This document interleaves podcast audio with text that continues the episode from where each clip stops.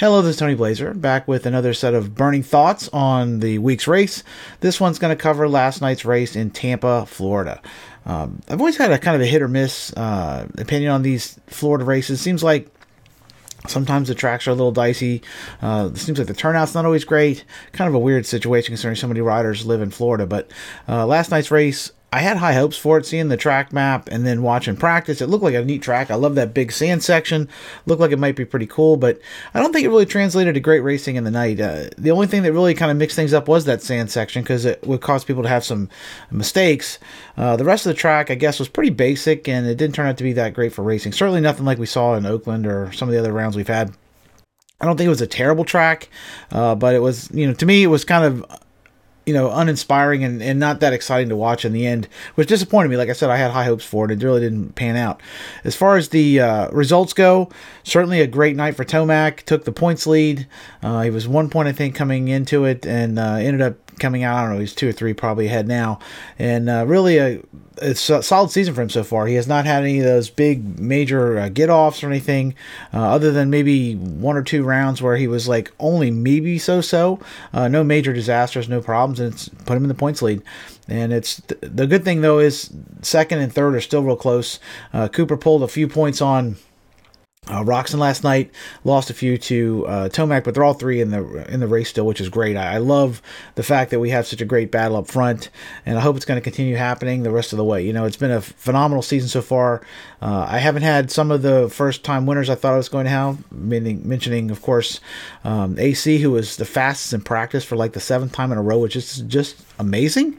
Uh, you'd think that if you keep uh, winning the practice, you would probably translate that into winning the main, but he hadn't been able to uh, do that so far. I guess it's kind of the same old thing with AC. Um, Adam has blazing speed, but something always goes wrong. Last night, you know, he had uh, another one of his uh, patented get offs. At least he's not getting hurt. Thank God for that. It does worry me though. If you hit the ground enough times, it's gonna hurt you eventually. As uh, all of us who ride ourselves know, that uh, there's only so many times you can crash and ha- not have it go something go wrong. So, I hope Adam pulls it together. I really thought, again, I thought he'd have a win by now, especially after he rode so well at the first round, and again, so fast. He's just showing that blazing speed, just you know, teasing us all with that uh, crazy AC speed, but just hasn't turned into wins so far. Uh, last night, I would say, was a, a solid night for uh, Cooper Webb. I would like to have him get the win. I was pulling for him to get the win last night, going into the event, make it two in a row, and kind of really tighten up the title battle. But he didn't get quite the start that uh, Eli Tomac did. And like I said, the track seemed like it was hard to pass on. I mean, again, uh, you know, these guys, all the guys are going fast. I wouldn't expect any of them to cut through the whole pack like a knife through butter like the old Bubba days. I think the parity's a little closer than it was back then, but uh, I thought he'd, you know, get to the front a little faster, but it seemed to take him a while. Uh, but he did get second, which is great. Uh, AC kind of gave him and Roczen a little bit of a present there, but still, Second points, second place points is great. Uh, Roczen, another guy, same thing, kind of a mediocre start. Got up to third eventually. Again, kind of a probably should have been fourth, but uh, be that as it may, had that little tip over in the corner. The track looked really treacherous. That's part of the problem. Was uh, the obstacles themselves? I don't think were tough, but the it seems like the dirt was getting very slick and shiny in places, and uh, that's where he kind of tucked the front end, kind of cost him his uh, any kind of shot at getting second. Still, not a terrible night. I mean, he lost the red plate, which is always a bummer. I think about this time last year he had the red plate and then lost it to Tomac, so kind of the same scenario. But I will say that in general, I think I think Roczen. I'm more confident that he's going to stay in this this year. Last year I was still like just waiting for the thing to fall apart, uh, and I just don't. I haven't seen it so far. I think he's been solid every race. I mean, it seems like if he gets a bad start, he's yeah he's not going to come up and win the race. But as long as he gets a decent start, he's a threat to win and he's been very consistent, which is what you want, and if you want to stay in the title fight for sure. Um, behind him, I had a great, great uh, night for uh, some other guys like Justin Hill. Uh, Justin Hill looked great. I think if I think he got fifth, which I he probably should have had fourth. I think he got past at the very end there, and really maybe the best. Even the fifth might be his best finish ever. I don't think he's ever got a fifth before. But fourth would have been really great.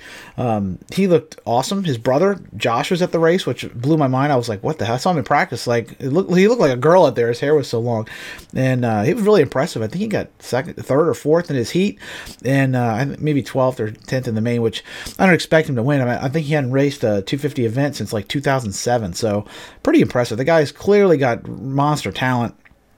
Pretty amazing. You can come out of, you know, basically come out of retirement after four or five years and just run with the kids. So very impressive night for the Hills. Great night for MCR. Uh, Mookie was up front for a long time.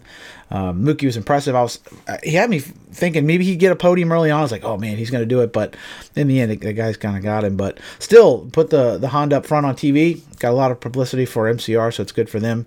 Um, overall, I'd say, you know, that my takeaway the 450 class was the racing itself was only eh. I mean, I'm not a huge Eli Tomac fan. I'll put that out there right now. Uh, I'm pleased that it's a great title fight. In the end, I hope he's not the one that wins, but good night for him. Congratulations. You know, you know, kudos to him. He rode great. Pressured AC.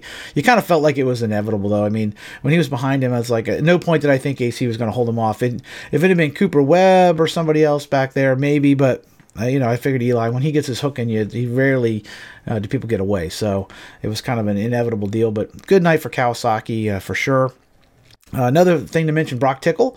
Uh, I love the looks of his bike. It kind of reminded me of Buddy Antunez's 91 uh, Suzuki. I like the uh, it's funny. I hated the white Suzuki's back then when they did that, but it looked good last night. I thought the the white with the yellow and everything uh, from on TV you couldn't see the St. Jude graphics really, but uh, from a distance I thought it really made the bike pop and look good.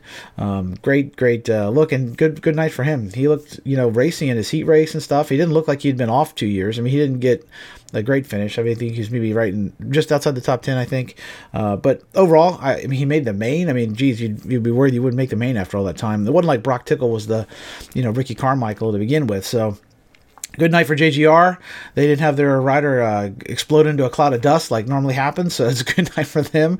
Got him on TV. Got a lot of press actually. Got got a lot more press out of it. I think you know talking to Broc and stuff. It was a good move for uh, Jeremy and them to put him on there. So and I think that whole the whole suspension. I mean, I don't know what he was on. I don't know the supplement. I don't know if it was some BS that was in a drink he drank or what knows. I mean, I, I honestly, me personally, I don't think Broc was trying to cheat really, but who knows?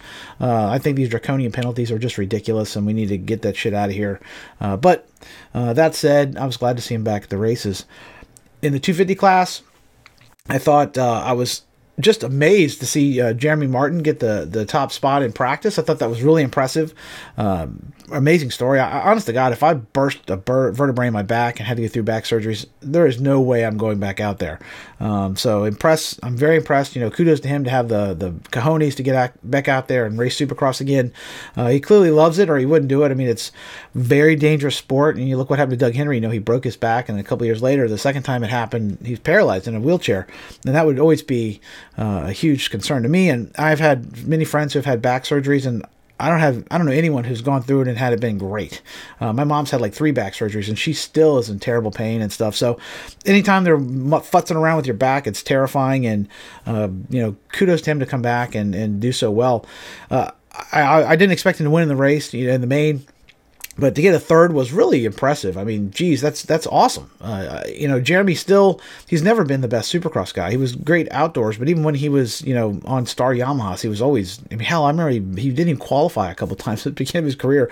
So to come out there, have number one in qualifying, get a podium, dude. That's like amazing. So good for him. Great, great race. Uh, look at, the, I mean, think about this. He's already done way better than his brother has done, and his brother wasn't off for two years with a broken back. Uh, so think about that one. That's that's pretty tough. So, in any case, good ride for Jeremy. Um, I think his shift gear was awesome. The shift gear that the Geico guys ran was by far my favorite gear of the night way way better. If you're rating wins on gear, uh, the Geico Honda guys won the night, uh, in my opinion. Um, you know, Shane McElrath won the actual event, but his that Fast Boy stuff is, in my opinion, like I, I I know there's some people who dig it. I didn't like it in '91. I didn't like it when Emig had it in '91. I was like, what the hell is that? And I don't like it today. I mean, it's I guess it's kind of a little bit of a retro cool design, but it's just not my cup of tea. I think the shift stuff was way better. Uh, Chase Sexton who ended up getting second. Actually, very impressed with that. I mean, I got to be honest, he, he kind of backdoored into that title a little bit last year. Kind of felt like he was at no point the fastest guy. You know, if if uh, Austin Forkner doesn't, you know, wire himself up 50 times um, and finally blow his knee out, there's no way he wins the title. He wasn't the fastest guy. But I've seen that happen before where a guy has, you know, clearly not the fastest guy, but the cards go his way, and then the next year he turns into, you know, the the guy. So it wouldn't totally shock me, but I wasn't going into this thinking Sexton was going to be, uh, you know, a r- real threat to to follow by. I mean, my pick for this title was McElrath for sure. I would think that uh, he would uh, be the odds-on favorite, but you know, he's I think he's won three out of four of these uh, season openers. You know, the last few years, and he hasn't been able to translate that into wins going forward. So uh, it's hard to say whether um, he's going to be able to keep it together. I think he needs to. I think you know, pretty sure this is his last year of eligibility, no matter what he does. He almost pointed out last year and uh, he really needs to put something together. He's going to have a decent ride next year. I, I don't know how many people think that McElrath is a real threat in the 450 class. He's probably probably a Broc Tickle type that uh, you know is solid wingman, solid two three guy. Unfortunately, though. The teams don't run three and four guys anymore. It's not Factory Honda in 1985. You're not going to get, uh, you know, a Plessinger and a McElrath and the Barcia on Team Yamaha. Just doesn't happen. The budgets aren't there. So I could see him maybe if he wins this title taking uh, taking Plessinger's ride or something maybe because Plessinger certainly has underperformed like crazy. So uh, it's possible, but I think he really needs to take advantage of this. He's on what a lot of people would consider to be the best bike, certainly probably the fastest bike, um, and he needs to you know capitalize on that and make sure it is a uh, title season for him for sure if he wants to get a good ride for next year. Um, overall, though, I think we're looking at a great title fight. I think um, the 250s are typically one of the most exciting classes, and I don't expect any of these guys to go on a run and just smoke everybody.